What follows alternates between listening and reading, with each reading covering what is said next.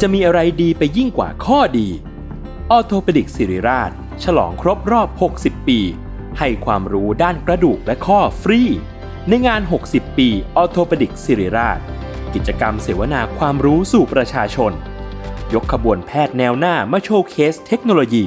และนวัตกรรมใหม่ๆ ของการรักษากระดูกและข้อ พร้อมเสวนาให้ความรู้ด้านสรีระ สุขภาพร่างกาย การออกกำลังกาย และกายภาพบำบัดเบื้องต้น แถมด้วยเวิร์กช็อป คอนเสิร์ตจากศิลปินนักแสดง และของรางวัลอีกเพียบ ตั้งแต่วันที่ 13 ถึง 17 พฤษภาคม 2567 ณ โถงอาคาร 100 ปี สมเด็จพระศรีนครินทร์ โรงพยาบาลสิริราช อ่านรายละเอียดกิจกรรมเพิ่มเติมได้ที่เพจสิริราชออโทเปดิกส์ s a l ม o n PODCAST มันสดอร่อย Social in Law กฎหมายอยู่รอบตัว เพียงแค่เราไม่รู้ตัว กับผมทนายโจ อัครพลเถื่อนพึ่ง สวัสดีครับ กลับมาพบกับรายการ Social in Law ประจำสัปดาห์นี้นะครับ วันนี้ผมอยู่กับแขกรับเชิญพิเศษไม่มีพี่วิชัยนะครับ ให้แขกรับเชิญแนะนำตัวกันครับผม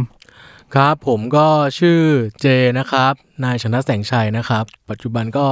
เป็นที่ปรึกษากฎหมายอยู่ที่สถาบันอนุญาโตตุลาการนะครับ ครับ ผม หลายคน อาจจะฟังแล้วอาจจะเคยได้ยินคำว่าอนุญาโตตุลาการ แต่ปัญหาคือ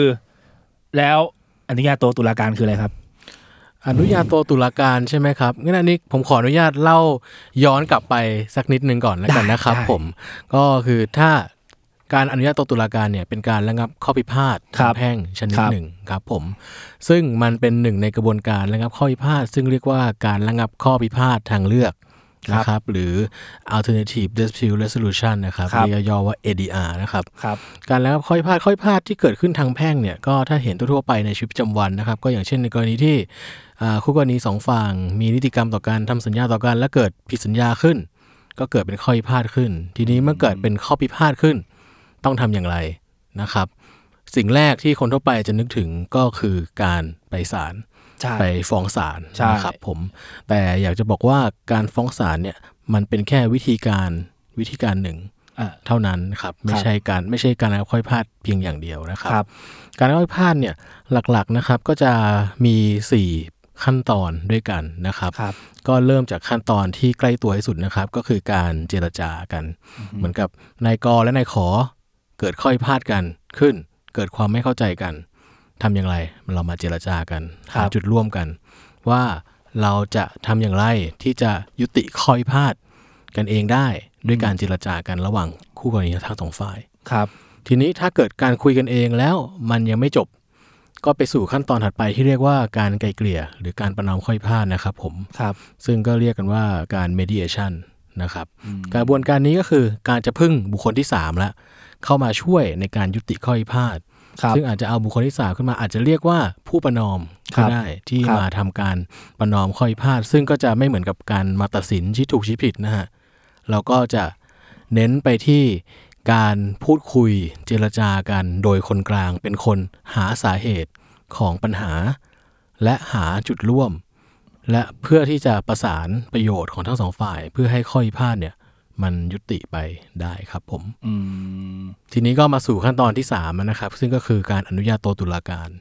การ ครั อบ นุญาโตตุลาการเนี่ยฮะภาษาอังกฤษเรียกว่าการ arbitration ครับ มันเป็นการระงับข้อพิพาทนอกศาลซึ่งกระบวนการเนี่ยจะคล้ายๆ กับการขึ้นศาลนะครับ อ่ะ เพียง อัน แต่ นี้อันนี้ผมขอแทรกหน่อย คนฟังอาจจะงงๆอยู่ ได้ค เมื่อ รับ เมื่อกี้เจอชุดข้อมูลไปชุดใหญ่เหมือนกัน ถ้าคนไม่เรียนกฎหมายน่าจะงง ถ้าสมมุติผมเป็นชาวบ้านที่มีเรื่องสิ่งที่ผมสงสัยเลยก็คือ อนุญาโตตุลาการใช้กับทุกคดีได้หรือไม่ครับ ถ้าเป็นเรื่องในทางแพ่งนะครับ ทุกคดีเลยครับ อ่า แต่ถ้าเป็นคดีอาญา ถ้าเป็นคดีอาญาที่เป็นความผิดต่อแผ่นดิน และไม่สามารถยอมความได้ แล้วก็ไม่สามารถใช้กระบวนการนี้ได้ค โอ รับผม เค ทีนี้สมมุติอ่ะผมเป็นนายกที่อยากจะใช้สิทธิ์อนุญาโตตุลาการ ผมต้องไปยื่นที่ไหนอย่างไรบ้าง ในประเทศไทยนะครับ ก็จะมีสถาบันที่ทำเรื่องอนุญาโตตุลาการเนะครับหลักๆอยู่สองแห่ง ครับ คือที่หนึ่งคือ TAI หรือ ครับ ย่อมาจาก Thailand Arbitration Institute นะครับ ครับ จะเป็นสถาบันอนุญาโตตุลาการที่ดำเนินการโดยสำนักงานศาลยุติธรรม อืม ก็คือพูดง่ายๆก็คือ อยู่ภายใต้การดำเนินงานของศาลนั่นเอง า ครับผม ครับ กับอีกที่หนึ่งเนี่ยฮะตั้งขึ้นมาโดยพรบเฉพาะ อืม พรบสถาบันอนุญาโตตุลาการ พศ 2550 นะครับ อืม มีตัวย่อว่า TSAC ครับ มาจาก Thailand Arbitration Center ครับ นะครับ อันนี้ก็เป็นหน่วยงานอิสระครับ ตั้งขึ้นมาด้วยกฎหมาย อ๋อ เฉพาะครับ มีสองหน่วยงานหลักๆ นี้ใช่ไหมครับ แล้ว อืม ตอนไปยื่นก็คือ ต้องมายื่นในที่หน่วยงานอย่างเดียวโดยตรงใช่ไหม ตอนก็สามารถ walk in เข้ามา อ่า หรือว่าอาจจะส่งเป็นเอกสารเข้ามา เป็น อ๋อ คำร้อง ขอเริ่มต้นกระบวนการอนุญาโตตุลาการก็ได้ครับ ซึ่งแต่ละแห่งก็จะกำหนดเป็นระเบียบข้อบังคับวิธีการต้องการข้อมูลอะไรบ้าง มีแบบฟอร์มอย่างไรบ้างครับข้อมูลที่จำเป็นเกี่ยวกับการเริ่มกระบวนการนี้กำหนด อ๋อ ไว้ครับ ซึ่งในทางปฏิบัติจริงมันมันก็ต้องแบบสองฝ่ายตกลงกันทั้งคู่เนาะถึงที่จะขอใช้สิทธิ์ทางนี้ ในทางปฏิบัติใช่ครับก็คือต้องตกลงกันทั้งคู่ แต่ว่า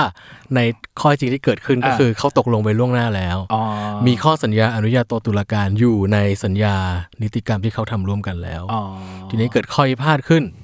ก็ฟ้องศาลไม่ได้ครับ พูดง่ายๆก็คืออไปฟ้องศาลศาลก็ท่านก็จะยกให้มาดำเนินการอนุญาโตตุลาการตามที่ได้ตกลงกันไว้ อ่ะสมมติสมมติถ้าผมอยากอยากทำอนุญาโตตุลาการแต่ยังไม่ได้คุยกับอีกฝ่าย แล้วมายื่นฝ่ายเดียวแบบนี้กระบวนการมันเดินได้ไหม กระบวนถ้าถ้าไม่มีข้อตกลงไว้ล่วงหน้าในรูปแบบของสัญญานะฮะก็ต้องอาศัยความสมัครใจของทั้งสองฝ่าย อืม ครับถ้าสมมติฝั่งหนึ่งมายื่นอีกฝ่ายหนึ่งไม่เอาด้วยกระบวนการก็ไม่เกิดขึ้นครับ อ๋อ ไม่สามารถบังคับได้ อ่ะสมมติสมมติโอเคแล้วสองฝ่ายผมจะยื่นแล้วผมคุยกับอีกฝ่ายได้ มาตั้งเรื่องปั๊บขั้นตอนต่อไปเป็นไงต่อครับ มันเหมือนขึ้นศาลไหมที่ต้องมีการสืบพยานหรือยังไง ลองอธิบาย อธิบายขั้นตอนใช่ไหมครับ ครับ ขั้นตอนก็จะคล้ายๆกับการขึ้นศาลนะเพียงแต่ว่ากระบวนการทั้งหมดเนี่ยทำนอกศาลนะครับ ก็ขั้นตอนทีหนึ่1 คือ เราก็จะมีการยื่นเหมือนยื่นเขาเรียกว่ายื่นคำร้องขอดำเนินการอนุญาโตตุลาการนะครับ ทีนี้สถาบันก็จะพิจารณาดูว่าอยู่ในอำนาจที่สามารถกระทำได้หรือเปล่า หรือว่าติดข้อตกลงติดอย่างอื่นไหมหรือว่าข้อพิพาทเนี่ยอยู่เกินอำนาจที่จะทำอนุญาโตตุลาการหรือไม่ ถ้าพิจารณาแล้วเห็นว่าสามารถทำได้ก็จะรับ ทำกระบวนการนะครับ ทีนี้ก็จะเป็นการที่ทางคู่ขอเรียกว่าคู่พิพาทนะครับสองฝ่ายเนี่ยที่ทะเลาะกันเนี่ยฮะขออนุญาตเรียกว่าคู่พิพาทคู่พิพาทก็ต้องมาเลือกอนุญาโตตุลาการที่จะเป็นคนตัดสินคดีนี้ ผมใช้ว่าตัดสินแล้วกันนะครับ ซึ่งอันนี้อันนี้เนี่ยเอ่ออนุญาโตตุลาการเนี่ยตัวคู่กรณีสองฝ่ายสามารถเลือกได้เอง สามารถเลือกได้เองครับ จากใครบ้าง จากใครบ้างใช่ไหมครับ จากถ้าสมมติว่าเป็นการดำเนินการโดยสถาบันเนี่ย อ่า สถาบันก็จะเรียกว่าอำนวยความสะดวกดีกว่านะครับ ครับ ด้วยการมีลิสต์รายชื่ออนุญาโตตุลาการที่ผ่านการคัดเลือกของแต่ละสถาบันมาแล้ว อ๋อ คือสถาแต่ละสถาบันเนี่ยพิจารณาแล้วเห็นว่าเป็นผู้มีความรู้ความสามารถ ในเรื่องนั้น ใช่ครับ อ่า ในเรื่องนั้นๆ ก็จะแบ่งประเภทเลยว่า ท่านนี้เชี่ยวชาญในสมมติธุรกิจพลังงาน ๆอ่า ท่านนี้เชี่ยวชาญธุรกิจก่อสร้าง ท่านนี้เชี่ยวชาญเรื่องข้อพิพาททางการแพทย์อะไร ครับ เงี้ยก็จะแยกไปเลย ให้สามารถให้คู่พิพาทเนี่ยสามารถพิจารณาเลือกอนุญาโตตุลาการได้ อืม แต่ถ้ามีในใจมาแล้ว ก็สามารถเลือกมาเองได้ครับ ซึ่งไม่ต้องอยู่ในรายชื่อนั้น ใช่ครับ ๆอ๋อ ใช่ครับกระบวนการมันจะมีความยืดหยุ่นสูง อ่าโอเคอ่าเลือกสมมติเลือกได้ละแล้วยังไงต่อ เลือกได้แล้วใช่ไหมครับ ทีนี้ก็อนุญาโตตุลาการเนี่ยก็จะมากำหนดวิธีการพิจารณาว่าจะพิจารณาอย่างไร มีการเปลี่ยนใจเป็นการพิจารณาจากเอกสารเพียงอย่างเดียว เพื่อความรวดเร็วหรือว่าก็เหมือนกับการ ผมว่าน่าจะเหมือนกันชี้สองสถานเลยพวกนั้นว่าแบบอ่ะต้องยังไงอะไรอย่างเงี้ยครับผม กำหนดประเด็น กำหนดประเด็น อ่ ข้อพิพาท คนฟังอาจจะงงชี้สองสถานคืออะไร ครับโอเคโอเคก็ก็เหมือนการกำหนดประเด็นข้อพิพาท ว่ามีการข้อพิพาทอย่างนี้อีกฝั่งหนึ่ง อ่ามี มีอะไรจะโต้แย้งข้อพิพาทที่ เออ ที่อีกฝั่งหนึ่งเขากล่าวหาคุณไหม ใช่ใช่ครับ ะไย่ง คือถ้าเกิดขึ้นศาลแพ่งปกติเนี่ย การมันจะเป็นกรณีที่สองฝ่ายมีข้อโต้แย้งแล้วศาลต้องกำหนดประเด็นข้อพิพาทก็คือเหมือนกำหนดประเด็นว่าฝั่งนี้สืบประเด็นไหน ครับ ฝั่งนี้สืบคดีประเด็นไหนประมาณเนี้ยครับจะได้นึกภาพง่ายขึ้นอ่ะต่ออ ะ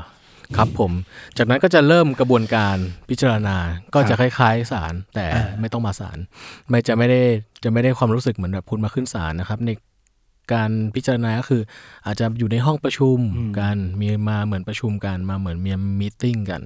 เหมือนนะ เป็น เหมือนนั่ง อารมณ์นั้น เหมือนเอ่อถ้านึกภาพถ้าเทียบกับสารก็เหมือนเข้าห้องไกลเกลี่ยคุยกันเฉย อ่า คล้ายๆ น่าจะ กั คน ล้ายๆกันครับ ค ค ล้ายๆกัน ล้ายๆกันครับ ๆแต่บรรยากาศจะไม่ได้แบบ บรรยากาศจะไม่ได้เป็นทางการ อ่า เหมือนกับการขึ้นศาล อ่ เท่าไหร่นักครับ โอเคครับ อ่ะสมมติสมมติว่าได้ความยุติแล้ว ได้เขาจะเขาจะได้เป็นคำพิพากษาหรือเป็นคำสั่งใด อ่าถ้าเป็นกระบวนการอนุญาโตตุลาการนะครับ จะไม่เรียกว่าคำพิพากษาเหมือนศาลจะเรียกว่าคำชี้ขาด หรือภาษาอังกฤษจะเรียกว่า award ครับ ๆ อ่าครับ ครับผม ทีนี้ แน่นอนมันเป็นสิ่งที่หลายคนสงเอ่อสงสัยใครรู้แหละว่าอ่ะแล้วได้คำสั่งมาแล้วแล้วถ้าเกิดอีกฝั่งไม่จ่ายทำไงอะต่อให้มันตกลงกันแล้วก็เหอะแต่อีกฝ่ายแบบก็จะเบี้ยวอะอะไรประมาณเนี้ย อีกฝั่งหนึ่งไม่จ่ายใช่ไหมครับ ใช่สมมุติ ตรงเนี้ยนะฮะก็ยังเป็นปัญหาในกระบวนการ อนุญาโตตุลาการอยู่พอสมควรนะครับ เนื่องจากว่าการละข้อพิพัดนอกศาลเนี่ยสังเกตกันว่า แต่ละกระบวนการจะไม่มีเรื่องของอำนาจรัฐมายุ่งเกี่ยว ครับ นะเห็นว่าเป็นการตกลงกันของเอกชนทั้งสิ้น ครับ นะครับ ทีเนี้ยในการบังคับเนี่ยเอกชนไม่สามารถที่จะบังคับกันเองได้ ใช่ ใช่ฮะคือถ้าสมมติคุณ ถ้าสมมติคุณมีคำชี้ขาดมีคำตัดสินออกมา แล้วคุณแมนพอ อ่า คุณเคารพในคำชี้ขาดในคุณเคารพในกระบวนการที่คุณตกลงมาร่วมตั้งแต่แรกแล้ว อืม คุณก็ดำเนินการไป อืม ตาม อืม ที่อนุญาโตตุลาการเนี่ยเขามีคำชี้ขาดออกมากระบวนการก็จบ แต่ทีเนี้ยคำถามใหญ่ๆเลยคือ ถ้าไม่ปฏิบัติตาม เออ จะทำอย่างไร บังคับคดีได้หรือเปล่า บังคับคดีได้ได้หรือไม่นะครับ อันนี้ก็คือตามกฎหมายนะครับ ตามพรบอนุญาโตตุลาการนะครับ ก็จะมีกำหนดขั้นตอนในเรื่องของว่าบาการบังคับตามคำคำชี้ขาดเนี่ย ถ้าสมมติว่าทางคู่ทางคู่พิพาทอีกฝั่งหนึ่งไม่ปฏิบัติตาม ก็ต้องนำไปยื่นเป็นคำฟ้องต่อศาลที่มีเขตอำนาจ อ๋อ นะครับ ก็คือต้องทำเป็นคำฟ้อง ใช่ครั ต่อบ ศาลโดยอ้างอิงจากตัว โดยอ้างอิงจากคำชี้ขาดเนี่ยว่าได้ดำเนินการกระบวนการตามกระบวนอนุญาโตตุลาการมาครบถ้วนแล้ว อ่าฮะ จนมีคำชี้ขาดเสร็จแล้วเนี่ย แต่เขาไม่ปฏิบัติตาม ก็คือเหมือนนำคำชี้ขาดเนี่ย เป็นคำฟ้อง คำฟ้อง ครับ ซึ่งโดยคอนเซปต์จริง ๆ เนี่ย การพอมีคำคำชี้ขาดเนี่ยถือว่าเป็นดุลพินิษของอนุญาโตตุลาการแล้ว โดยส่วนมากศาลก็จะไม่ไม่พิจารณาคดีใหม่ คือจะไม่เรียกสืบพยานไม่อะไรก็จะพิจารณาจากคำชี้ขาดว่าเป็นคำชี้ขาดเนี่ยที่ได้ดำเนินการมาชอบด้วยกฎหมายหรือไม่ อืม นะครับชอบได้กฎหมายก็คือภาพกว้างเลยว่าไม่ขัดต่อความสงบเรียบร้อย และศีลธรรมอันดี ครับ ครับผม ก็จะมีคำพิพากษาให้โดย ก็จะ อิง มีคำพิพากษาขึ้นโดยการให้ปฏิบัติตามคำชี้ขาด อ๋อ นะครับในศัพท์ของในศัพท์อนุญาโตตุลาการก็จะเหมือนกับว่านำคำชี้ขาดเนี่ยไปให้ศาลเนี่ยท่านสแตมป์รับรองมาพอสแตมป์รับรอง ก็จะเปลี่ยนสภาพจากคำชี้ขาดเป็นคำพิพากษา แต่ถ้ามันเป็นจริงก็คือมันต้องเราต้องยื่นคำฟ้องต่อศาลแพ่งที่มี ใช่ เขตอำ รับ นาจนั่นแหละ ใช่ศาลที่มีเขตอำนาจนั่นแหละครับ แล้วค่อยไปบังคับคดีต่อเลยว่า ใช่ครับแต่ถ้าศาลท่านเห็นว่าคำชี้ขาดเนี่ยมันถูกต้องแล้ว คุณก็จะได้มีคำพิพากษาออกมา แล้วก็นำคำพิพากษาเนี่ยไปบังคับคดีต่อไป ทีนี้พอมาถึงท่อนนี้คนก็จะตั้งคำถามแล้ว ครับ อ้าวแล้วงั้นกูไปฟ้องแพ่งแต่แรกเลยไม่ง่ายกว่าเหรอ ใช่ครับ นั่นแหละ คนก็จะตั้งคำถามตรงนี้ เออ บ่อยเหมือนกัน เออ ว่ามันจะเหมือนการเพิ่มขั้นตอนในในกรณีที่มันเกิดปัญหาว่าคู่พิพาทเนี่ยไม่ปฏิบัติตาม อ่า คนก็รู้สึกว่า โอ้โห จบไปกระบวนการหนึ่งแล้วต้องมาเริ่มอีกกระบวนการใหม่ ใช่ แต่เขาบอกว่ามันอาจจะดูมันอาจจะดูเหนื่อยนะฮะ แต่ว่าก็จะมีข้อดีเหมือนกันคือ ไม่จำเป็นต้องย้อนกระบวนการไปตั้งต้นตั้งแต่ฟ้องคดีใหม่ เออ ไม่ คือ เท่าที่ผมฟังมาอ่ะในในแง่ทนายเนาะเรารู้สึกว่าเฮ้ยมันมันก็ดีตรงที่ว่าคุณไม่ต้องสืบพยานนะ เพราะคุณมีคำชี้ขาดมาแล้ว ถ้าคุณผ่านอนุญาโตมาก่อน ในทางปฏิบัติจริง ใช่ครับ ใช่ครับ มันก็เหมือนกับว่าคุณได้ดำเนินการเรื่องอย่างน้อยเรื่องข้อเท็จจริงของคุณเนี่ยได้ผ่านตาออนุญาโตตุลาการมาก่อนศาล ใช่ แล้ว ใช่ครับ มันต่างกันเยอะ คือ คือ ถ้า อ่ะ ถ้าเกิดอิง อิงจากสมมติ บางคนก็จะมีคำถาม เช่น เออมันก็เหมือนการไกลเกลี่ยกันก่อนฟ้องศาลแค่นั้นเอง เหมือนทำรับสภาพหนี้กันใหม่ แล้วสุดท้ายไม่จ่าย ก็ต้องมาฟ้องอยู่ดีประมาณนี้ แต่ว่าต้องบอกแบบนี้ในแง่ทนายเนาะ แล้วสภาพหนี้ที่เอกชนทำกันเอง มันต่างกับตัวคำชี้ขาดของอนุญาโตตุลาการ เพราะสุดท้ายถ้าเกิดฟ้องอ่ะ ก็ต้องมานำสืบอยู่ดีว่าที่มาของรัฐสภาพหนี้มาจากไหนยังไงบ้างหนี้ก่อนคืออะไร แต่ถ้าเกิดว่ามันเป็นคำชี้ขาดมาแล้วใช่ไหมจากที่จากที่แขกรับเชิญเราได้ให้ข้อความรู้ไว้นะครับ ซึ่งผมไม่ค่อยได้เท่าไหร่ ก็เนี่ยมันก็มีเหมือนแบบมีความคิดเห็นมาแล้ว จากทางคณะกรรมการอนุญาโตตุลาการ ซึ่งศาลก็พิจารณาดูถ้าเกิดมันสมเหตุสมผล มีที่มาที่ไปศาลก็สั่งให้คุณได้ เลยอยู่แล้วตามเอกสาร ใช่ครับ เออ ก็ถ้าพูดง่ายๆก็คือว่าจะตัดขั้นตอนของการพิจารณาของศาลไปได้เยอะนะครับในขั้นตอนสืบพยาน เพราะที่อย่างที่เรารู้กันนะฮะว่าการขึ้นศาลเนี่ยในอย่างของอ่าอาจจะของประเทศไทยนะครับ ว่าอาจจะใช้เวลาค่อนข้างนาน นานครับ นาน นาน ถามผมได้ว่าผมอยากขึ้นศาลบ่อยๆไหมผมไม่อยากขึ้นเลยครับ บางทีมีคดีหนึ่งนี่คิดได้แล้วว่ายังไงหนึ่งปีอัพ แน่นอนอันนี้เป็นขั้นต่ำนะครับ ใช่ แต่ถ้าถ้ามีคำชี้ขาดมาและฟ้องด้วยคำชี้ขาดเนี่ยอาจจะตัดขั้นตอนในเรื่องการพิจารณา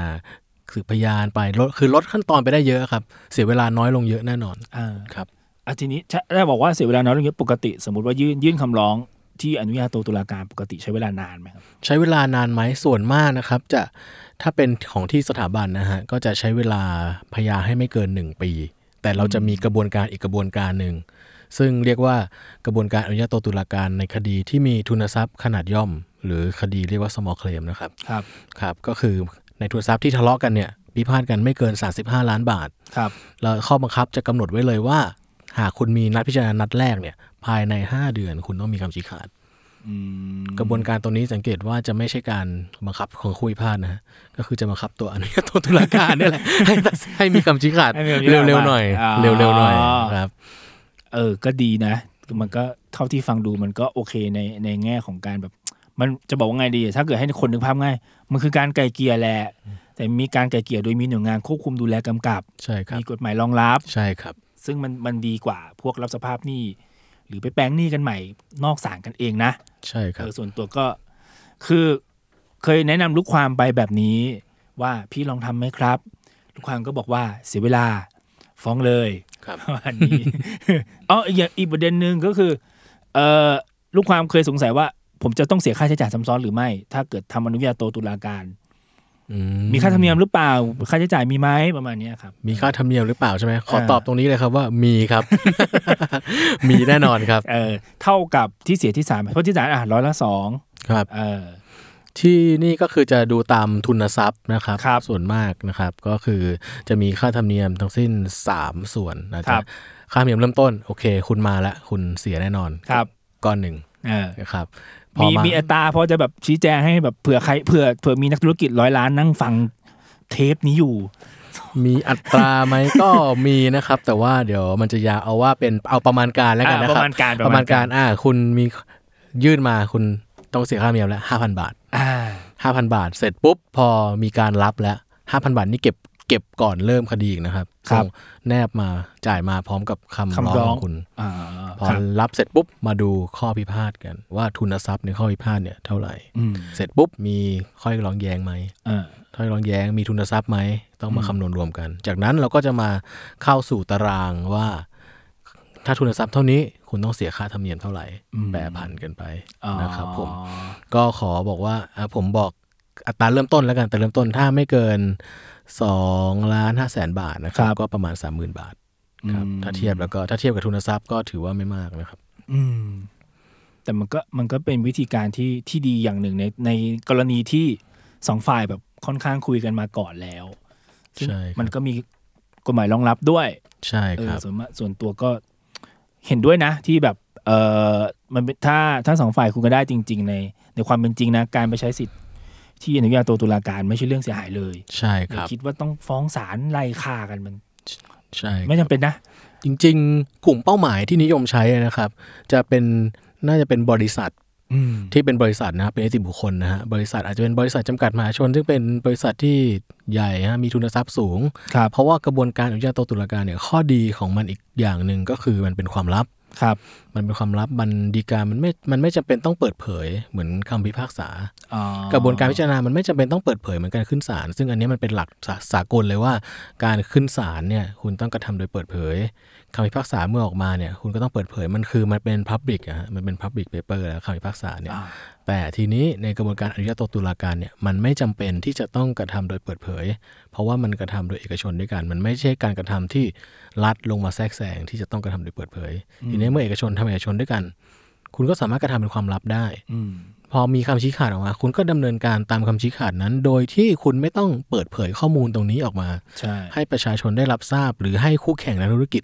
รับทราบปัญหาของคุณ อืม นะครับอันนี้เป็นข้อดีอย่างอย่างหนึ่งเลยฮะคือต้องคือมันเป็นกระบวนการที่กระทำโดยเป็นความลับได้ อืม ครับก็จะเป็นการรักษาชื่อเสียงของผู้เกี่ยวข้องทั้งหมด ไม่ว่าจะเป็นทางคู่พิพาทหรือคนอื่นๆที่เกี่ยวข้องครับ เอาเอาแบบอยากรู้เลยว่าแบบทุกวันนี้แบบมีคนไปทำอนุญาโตแบบนี้บ่อยหรือเปล่า มีครับมีแต่ว่ายังไม่มากเท่าไหร่นะครับ ในสถิตตามสถิติของประเทศไทยนะฮะก็ถือเยอะคดียังไม่มากนะฮะเป็นหลักร้อยคดี อืม โดยเป็นหลักร้อยร้อยร้อยคดี เราอ่อนประชาสัมพันธ์หรือเปล่า เราไม่ได้บอกเขาหรือเปล่า ประชาสัมพันธ์นะ อาจจะเป็นไปได้นะครับ เพราะว่าด้วยด้วยหน้าหน้าที่ที่ทำอยู่ทุกวันนี้ครับ ก็ทำในส่วนของการเผยแพร่ ใช่ เผยเผยแพร่ความรู้เกี่ยวกับการอนุญาโตตุลาการ ก็พบว่ายังมีคนที่ไม่รู้จักอยู่เยอะมากครับ อ๋อ คำถามแรกมันคืออะไร อนุแปลว่าน้อยหรือเปล่าอะไรอย่างเงี้ย นอ๋ออ นุญา อนุเขาจำมาจาก ใช่ อนุภรรยา อนุใช่มันบะมีมีจริง นะครับ แบบว่าอนุภรรยาของตุลาการหรือเปล่าเขาบอกเอ้ยมันไม่ ดี๋ว ใช่นะ เดี๋ยวเขาถามงี้เลยเหรอ มีมีครับ มี อนุภรรยาของตุลาการหรือเปล่า อ๋อ เราบอกไม่ใช่ แต่คำเนี้ยมันมีความหมาย อ๋อ มันมีความหมายมันเป็นคำที่ผสมกันระหว่างคำว่าอนุญาต ครับ กับคำว่าตุลาการ อ่ะ เหมือนเราอนุญาตให้คุณมาเป็นตุลาการให้เราเนี่ย อ๋อ มันเป็นพอมารวมกันก็เลยกลายเป็นอนุญาโตตุลาการครับ อ่าโอเคอันนี้ มี ตับ ที่ นี้ มาอย่างนี้ ตับนี้ขายของสมมติว่าคนแบบอ่านฟังมาอยาก ครั รู้ บ แล้ว ถ้าต้องไปยื่นไปยื่นแบบที่ตั้งอยู่ตรงไหนเอางี้ดีกว่าที่ตั้งก่อนเอา ที่ตั้งของสถาบันนะครับ ที่ทำงานผมก็จะอยู่ที่ห้างสรรพสินค้าเอ็มควอเทียนะครับ ครับ ก็ตั้งอยู่กลางเมืองเลยนะครับ อ๋อ ก็จะมีโซนออฟฟิศของเอ็มควอเทียเรียกว่าอาคารพิรัตทาวเวอร์ครับ ครับ ออฟฟิศจะอยู่ชั้น 26 ครับผม อ่าแล้วถ้าเกิดอายุต่างจังหวัดสมมติอยู่ต่างจังหวัดอยากยื่นคำร้อง ส่งทางไปรษณีย์ได้ ได้เหมือนกัน ได้เลยครับ มีเว็บไซต์มี มีเว็บไซต์ครับเว็บมีเว็บไซต์มี Facebook ครับ มีแบบฟอร์มให้ดาวน์โหลดได้จากหน้าเว็บ ใช่ครับผม แต่เรื่องแบบฟอร์มจริงๆเราไม่ค่อยเคร่งเท่าไหร่ครับแบบฟอร์มจะเป็นการอำนวยความสะดวกให้เท่านั้น ว่าคุณไม่ต้องไปนั่งทำกันบ้านเอง ไม่ต้องไปดูว่าต้องหนึ่งสองสามสี่อะไรบ้าง อ๋อ เป็นแค่การอำนวยความสะดวกให้ว่าจะไม่หลุดแค่นั้น เออเอาแต่อัน ครับ นี้เป็นความรู้นะคือที่จริงหลาย ๆ หน่วยงานปัจจุบันที่เป็นพวกหน่วยงานยุติธรรมเนี่ย ครับ ปัจจุบันเขาก็มีแบบฟอร์มให้โหลดจากหน้าเว็บไซต์นะสารปกครองก็มีเอ่อที่ที่แบบทำงานที่จะเจออันนี้จะโตเนี่ยก็มีแหละอ่ะบางหน่วยงานเนี่ยจะมีจะมีเอกสารให้ได้ดาวน์โหลดอยู่แล้วลองลองลองไปศึกษาดู เพื่อทำความเข้าใจเพิ่มเติมดูได้ ครับ ประมาณนี้ครับ ครับผม ก็เอาเอาโดยสรุปง่ายๆครับ คือคืออยากให้นึกภาพงี้อนุญาโตตุลาการมันก็คือกระบวนการไกลเกลี่ยอย่างหนึ่งแหละ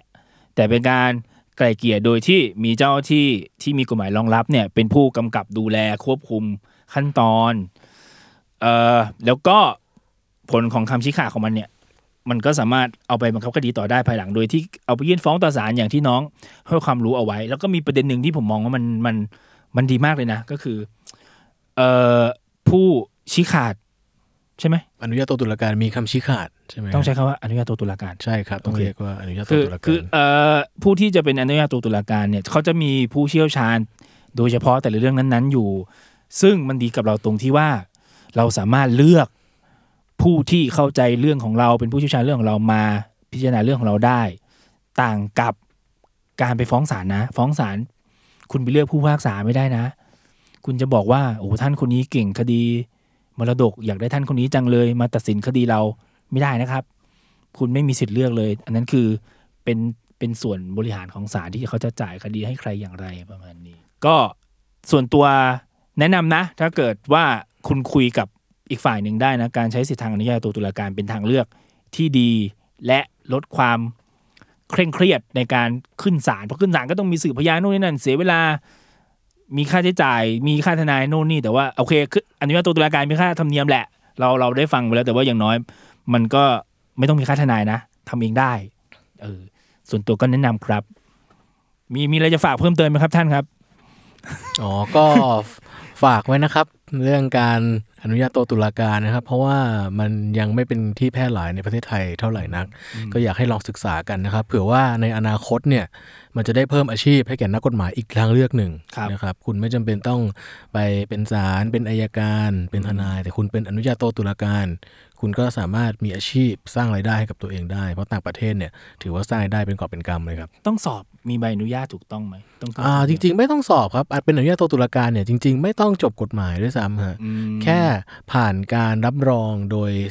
โดยสถาบันนั้นๆ ก็ได้ครับ อ๋อเอ้ยอย่างพี่ก็ไปขึ้นทะเบียนได้ ได้ครับได้ครับ อ้าว ผ่านการคัดเลือก เอาสิ ได้เลยได้เลยฮะ ก็สำหรับรายการโซเชียลวีลอสำหรับสัปดาห์นี้ก็คงจบเรื่องอนุญาโตตุลาการไว้เท่านี้นะครับ ถ้าใครสนใจข้อมูลเพิ่มเติมไงก็ลองไปปรึกษาทางเอ่อหน้าเว็บไซต์ที่น้องแจ้งไว้ได้แล้ว ก็กลับมาพบกับรายการโซเชียลวีลอได้ ทุกวันพุธทุกช่องทางของ s ซ m o n Podcast นะครับสำหรับผมทนายโจนะครับกับ เจครับ ขอลากันไปก่อนสำหรับตอนนี้ขอบคุณครับ ช่วงเปิดประมวลกับทนายตัวแสบ ครับสำหรับช่วงเปิดประมวลสัปดาห์นี้นะครับ ก็อยากให้ทุกคนได้ทราบว่ากระบวนการไกลเกลี่ยเนี่ยมันไม่ได้มีเฉพาะในทางคดีแพ่ง เท่านั้นนะในคดีอาญาเนี่ยมันก็มีกระบวนการไกลเกลี่ยอยู่ แต่ว่าเออมันแล้วแต่ศาลครับบางบางศาลจะใช้คำว่าเป็นศูนย์ คุ้มครองสิทธิ์ของผู้เสียหาย บางศาลจะใช้คำว่าเป็นศูนย์สมานฉันท์แต่ว่าเนื้อเนื้องานของมันก็คือ เป็นการไกลเกลี่ยระหว่างตัวจำเลยกับผู้เสียหายโดยตรง ว่าจะชดเชยค่าเสียหายกันอย่างไร ส่วนจะมีผลยังไงบ้าง มันก็จะมีเช่นเอ่อในคดีที่มันยอมความได้นะครับ ถ้ามาคุยกันได้จริงๆเนี่ยในบางคดี ทางตัวผู้เสียหายเองก็ขอถอนคำร้องทุกข์ออกไปเลย แล้วทำให้คดีนั้นถูกจำหน่ายจากจากศาลไปก็มีนะ แต่ในบางคดีเนี่ยไม่สามารถยอมความได้ ต่อให้เอ่อไก่เกลียคุยกันได้ก็จริง ผู้เสียหายบอกว่าโอเคฉันไม่ติดใจแล้ว แต่เนื่องจากเป็นคดีที่ยอมความไม่ได้ศาลก็ต้องมีคำพิพากษาต่อไป แต่อาจจะมีผลในการลดโทษลงให้เบาลงอะไรพวกเนี้ยครับผม ครับสำหรับช่วงเปิดประมวลสัปดาห์นี้ก็มีแค่นี้ครับผม